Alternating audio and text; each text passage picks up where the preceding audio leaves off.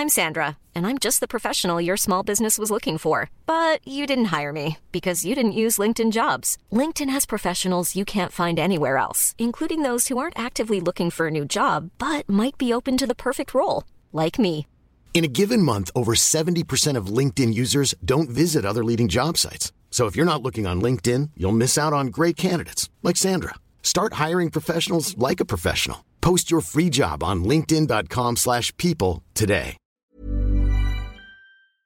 Les amis, bienvenue, j'espère que vous allez tous très bien, très très content de vous retrouver pour ce nouvel épisode de Côté Mondial. Et quand je dis très content, c'est un euphémisme parce que là, deux jours consécutifs sans match de Coupe du Monde, le temps commence à se faire vraiment très très long. Mais heureusement, nous sommes sauvés. Demain, le mondial reprend ses droits avec quatre quarts de finale d'une grande qualité. Pays-Bas-Argentine d'abord, même si c'est le deuxième match, il sera précédé à 16h par Brésil-Croatie. Ça, c'est les deux matchs de demain. Et ensuite, samedi, pas mal du tout. Maroc-Portugal à 16h pour terminer, pour conclure par, excusez du peu, France-Angleterre. Le match dont il faut pas trop que je parle parce que à chaque fois le niveau de stress et de tension grimpe très très vite. Mais voilà, je vais vous proposer une petite analyse, une rapide preview de ces quatre rencontres, vous donner mon prono, histoire juste de faire monter un petit peu la température et parler foot sur ces journées si vides, si longues. Comme vous le savez, comme d'habitude, ces vidéos prono, elles sont sponsorisées par BetClick, mon partenaire. Vous avez accès à leur offre de bienvenue avec le code promo WILOU à l'inscription et je détaillerai tous les éléments de prévention très vite dans quelques minutes. On est parti donc sur Pays-Bas-Argentine. Alors, un des match les plus intéressants, je trouve. D'un côté, on a des Pays-Bas qui restent sur une victoire, on va dire sur le papier convaincante contre les États-Unis, 3 buts à 1. Tactiquement, je trouve que c'est un des pays les plus intéressants de ce tournoi. Alors, pas forcément le plus télégénique, spectaculaire, flamboyant, c'est pas des Pays-Bas très cruyffistes ou cruyffiens.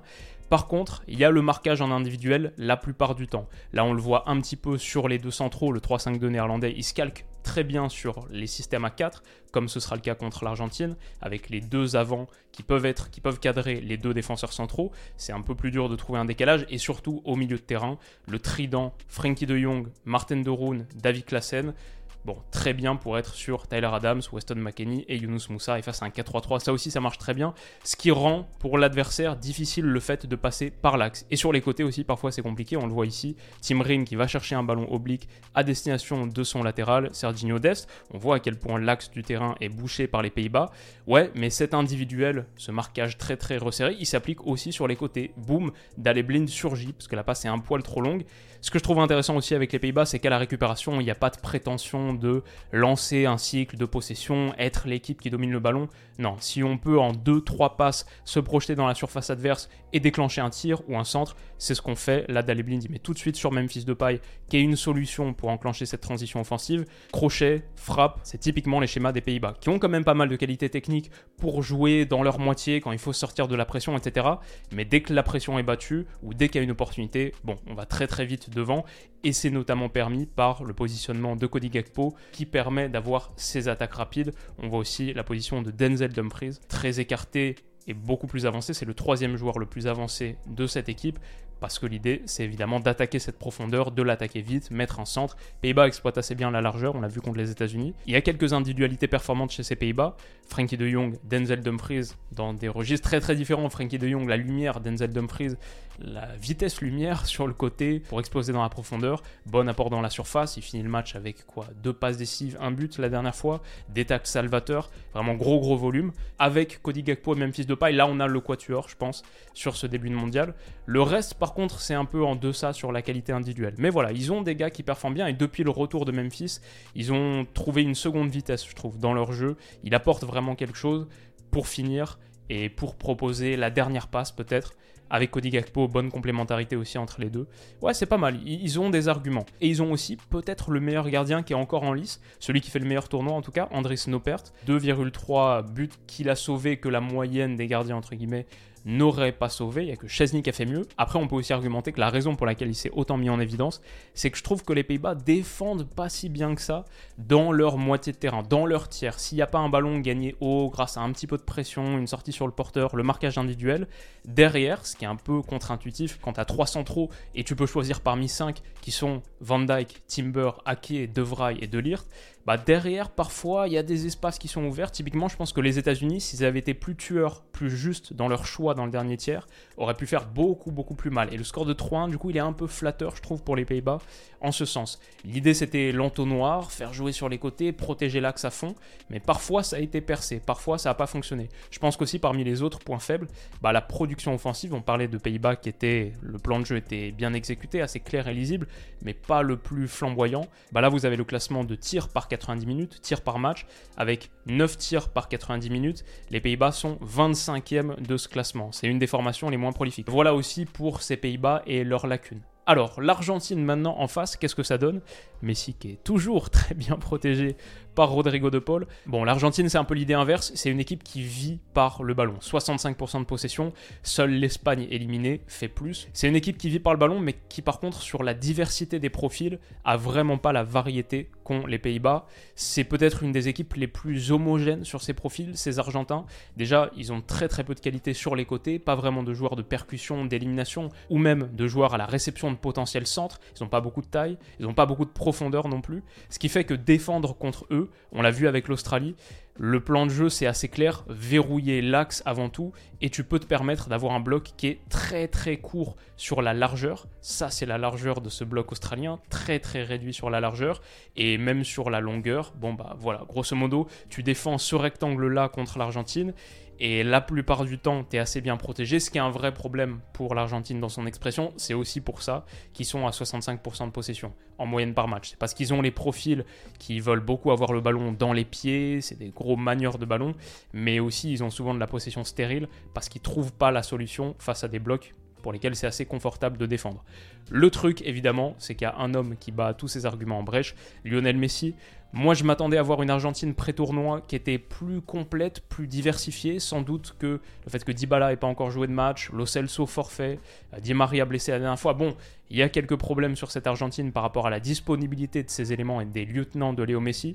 Mais je m'attendais à voir une sélection qui, on le savait, sur les phases de qualification de 2021, euh, Léo Messi donnait 10 ou 15 passes en plus par moyenne que ce qu'il donnait deux ans plus tôt. Ça montrait une Argentine qui avait vraiment progressé et Léo Messi qui était moins isolé une équipe qui vivait plus collectivement, ça ouvrait plus d'espace pour Messi aussi quand tu plus de joueurs à défendre. Bon là, c'est un petit peu changé l'idée, c'est que la lumière vient de Messi et ça reste un très très gros danger évidemment, mais ça rend cette Argentine quand même un peu moins complète et performante offensivement dans l'ensemble.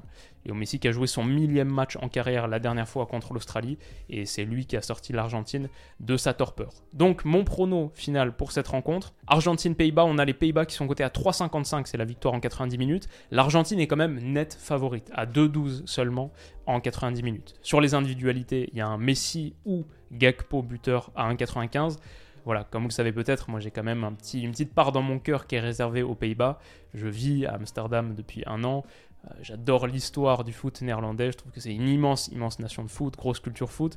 J'aime beaucoup de gars de cette équipe aussi. Frankie de Jong, je pense, parmi mes joueurs préférés. J'ai un vrai biais néerlandais.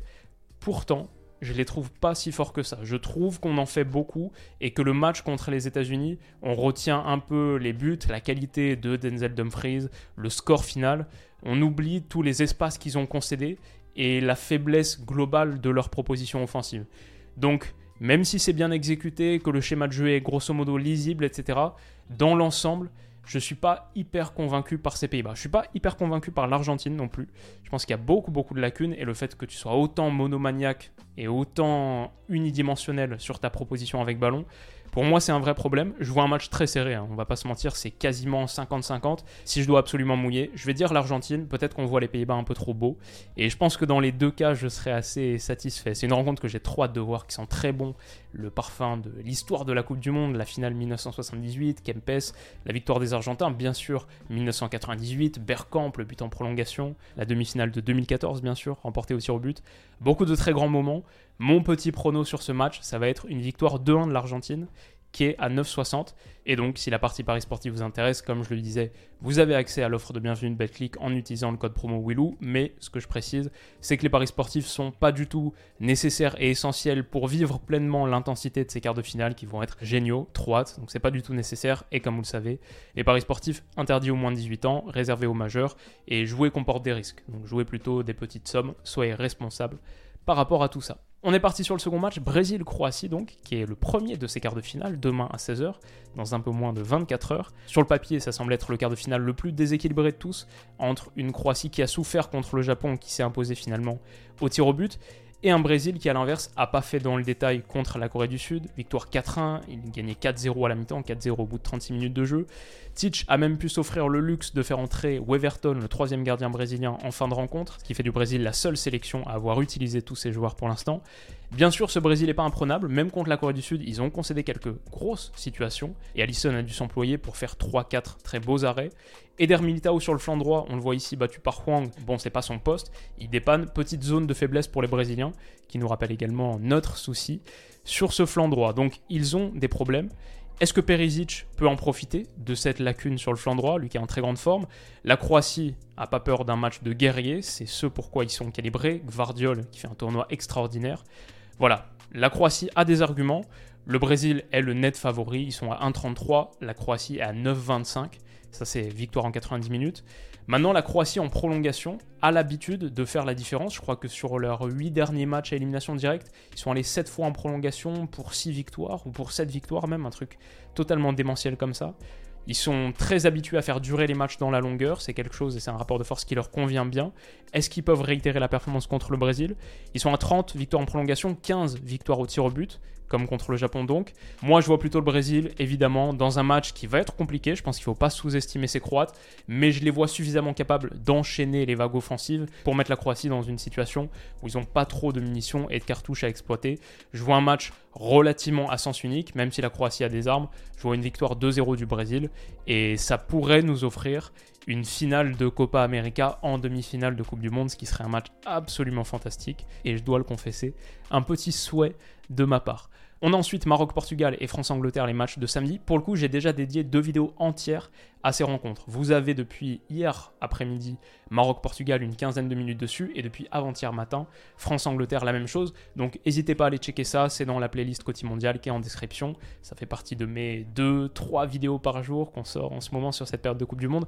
Donc vous pouvez aller checker ça si vous voulez, mais je vais quand même, je vais pas faire le rat, je vais quand même vous mettre mon prono ici et le détailler un peu plus. Le score, je ne l'ai pas donné dans les autres vidéos. Donc ce que je peux vous dire ici, c'est que le Maroc, évidemment, la défense de fer, comme on le montrait, le 4-1, 4-1, Saïs, Amrabat, Aguerd, même le losange de fer avec Bounou, il y a vraiment une très très grande qualité défensive des Marocains qui ont encaissé un seul but sur 4 matchs en ayant joué Croatie, Belgique, Canada et donc Espagne. Un seul but, c'était un but contre son camp de Naïf Aguerd. Ils n'ont même pas encaissé de tir au but. Donc vraiment, euh, aucun joueur adverse n'a marqué contre le Maroc. Le problème, c'est que Naïf Aguerd s'est blessé. Grosso modo, le capital physique du Maroc a été diminué sur cette rencontre contre l'Espagne. Non seulement le fait de jouer une prolongation, mais même plusieurs gars qui ont dû aller à l'infirmerie dans la foulée. Naïf Aguerd, aux dernières informations, ce que j'ai lu là il y a quelques heures, on verra si c'est le cas, devrait être forfait. Il ne sera pas réintégré à temps malheureusement. Et ça, ça pourrait coûter au Maroc. De l'autre côté, le Portugal, la démonstration de force contre la Suisse, victoire 6-1, triplé de Gonzalo Ramos. Il y a une nouvelle page de l'histoire Portugal à la Coupe du Monde qui est en train de s'écrire. C'est celle de la mise sur le banc de Cristiano Ronaldo, c'est celle d'un secteur offensif bien plus performant avec Gonzalo Ramos, très fluide, beaucoup beaucoup de qualité, on le savait déjà chez les individus, Joao Félix, Bernardo Silva, Bruno Fernandes, mais désormais ils ont plus de menaces dans la profondeur, plus de vitesse, plus de qualité grosso modo dans cette expression collective. Peut-être que Santos a trouvé la bonne formule, en tout cas contre la Suisse, c'est ce qu'ils ont montré. Donc mon prono, comme je le disais dans la vidéo d'hier, c'est un match très serré. Je pense le Maroc a les armes, mais ce que je disais, c'est qu'il y avait trois éléments. En gros, le Portugal qui revient mieux, plus de qualité individuelle sur le secteur offensif, où le Maroc peut être un peu en berne, à part les dribbles de Sofiane Bouffal. Bon, je fais un bon tournoi aussi, mais sur le poste de 9 par exemple, et sur un match qui s'étirerait dans la longueur, on voit que sur le banc, ils n'ont pas beaucoup d'arguments. L'entrée de Chedira était catastrophique. Abdé, c'était mieux que contre la Croatie, mais pas top non plus. Donc je vois bien sûr le Portugal avec plus de qualité individuelle. On ne dit pas grand chose de révolutionnaire en disant ça. Et je disais le troisième point, c'est que j'ai peur que la victoire contre l'Espagne était un peu une victoire à la Pyrrhus qui coûte beaucoup de ressources physiques. On le voit là avec Aguerd qui sera vraisemblablement absent. On va voir comment ça évolue, mais au conditionnel. Donc je vois une victoire du Portugal, mais une victoire courte. Le Maroc est coté à 5,65 en 90 minutes, le Portugal à 1,62. On voit aussi qu'ils sont net, net favoris. Moi je trouve que les cotes reflètent pas à quel point le rapport de force est proche. Je dirais pas que c'est, comme les cotes le disent là, du 70-30, 75-25. Je dirais que c'est du 55-45. Mais si je dois absolument choisir une sélection, ce serait plutôt le Portugal. Si on voit le Maroc refaire la performance contre l'Espagne, bon, leur victoire au tir au but, leur qualification au tir au but est à 11. Mais je vais dire que je vois une courte victoire portugaise 2-1 c'est à 8,80. Voilà mon prono sur ce match. France-Angleterre dans la foulée, là aussi, vous avez la vidéo détaillée. Ce que je vais dire, c'est que la France, sa production offensive parle pour elle. C'est la troisième meilleure équipe du tournoi, même la deuxième à égalité avec le Brésil sur ses non-penalty expected goals, 8,6. Donc la France produit énormément, a trouvé peut-être un entrejeu fonctionnel. Rabiot, Chouameni, Griezmann qui revient, les efforts défensifs, les tacles, la pression aussi, gros volume d'activité. Et Dembélé, Mbappé qui combinent super bien. Je pense que ça aussi avec Olivier Giroud, bon le secteur offensif se porte bien, mais ce qu'apporte Dembélé pour le renversement, pour les attaques rapides, pour avoir quelqu'un qui peut suivre Mbappé et donc le fournir, mais aussi être un joueur à la réception, ce qui fait que Mbappé a plus de possibilités. Il peut faire même fin de passe, fin d'écarté pour rentrer intérieur. Ce secteur offensif, ce trident offensif, il fonctionne très bien aussi et Mbappé marche sur l'eau il risque de faire mal à l'Angleterre, qui même si les Anglais présentent depuis quelques jours le fameux plan anti-Mbappé qui devrait s'articuler autour de la vitesse de Kyle Walker, bah Walker on a vu contre Ismail Assar le match contre le Sénégal qu'il était en grande difficulté. Physiquement, il a perdu de sa qualité de vitesse Kyle Walker cette saison en particulier où il a joué que 45% des minutes de City en Première Ligue. Voilà, c'est pas le même Kyle Walker qui a un an et demi, deux ans. Du coup, je pense que lui va souffrir, je pense que Mbappé peut faire très mal comme il l'a fait à Matikash il y a quelques jours. Maintenant, la France aussi a des soucis défensivement. Je pense que les deux défenses, les deux secteurs défensifs ont des soucis. La France est sur son flanc droit, évidemment, une image qui ressemble beaucoup à celle d'Eder Militao tout à l'heure contre Wang. Bah là, c'est Jules Koundé qui avait été en grande difficulté.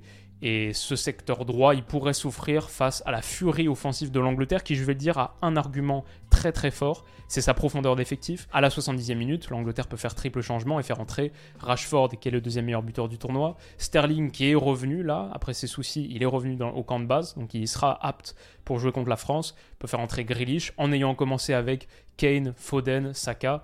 Ouais, le secteur offensif déborde de qualité et il y a un entrejeu beaucoup plus performant grâce à Jude Bellingham. Ça, je l'ai évoqué en détail. Ce point-là, je évoqué en détail dans ma preview il y a quelques jours. Donc voilà, mon prono final quand on regarde les cotes, la victoire en 90 minutes de la France qui ne cesse d'augmenter ces derniers jours, ça me fait un peu peur, elle est à 2,35, celle de l'Angleterre qui baisse est à 3,15 pourtant, donc la France reste favorite selon les bookmakers, et Bappé buteur, j'en parlais la dernière fois, c'est à 2,57.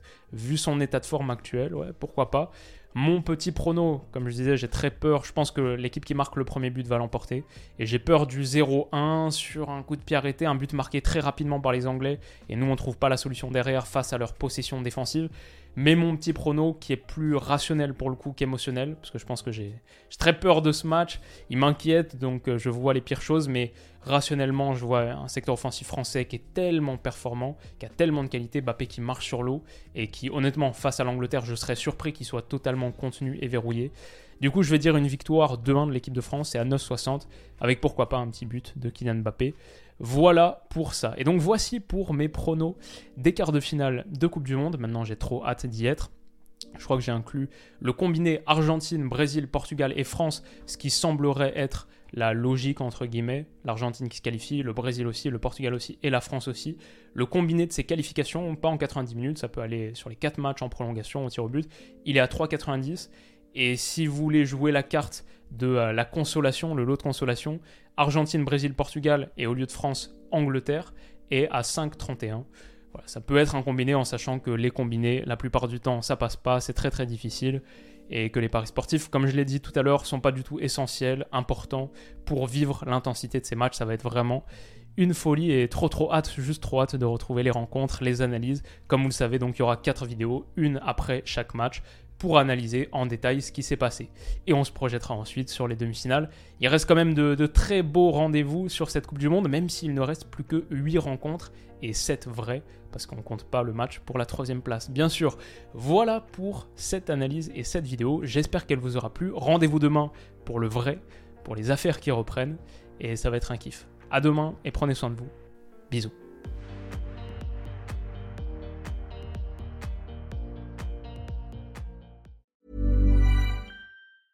Mom deserves the best, and there's no better place to shop for Mother's Day than Whole Foods Market. They're your destination for unbeatable savings, from premium gifts to show-stopping flowers and irresistible desserts. Start by saving 33% with Prime on all body care and candles. Then get a 15-stem bunch of tulips for just $9.99 each with Prime. Round out Mom's menu with festive rosé, irresistible berry chantilly cake, and more special treats. Come celebrate Mother's Day at Whole Foods Market.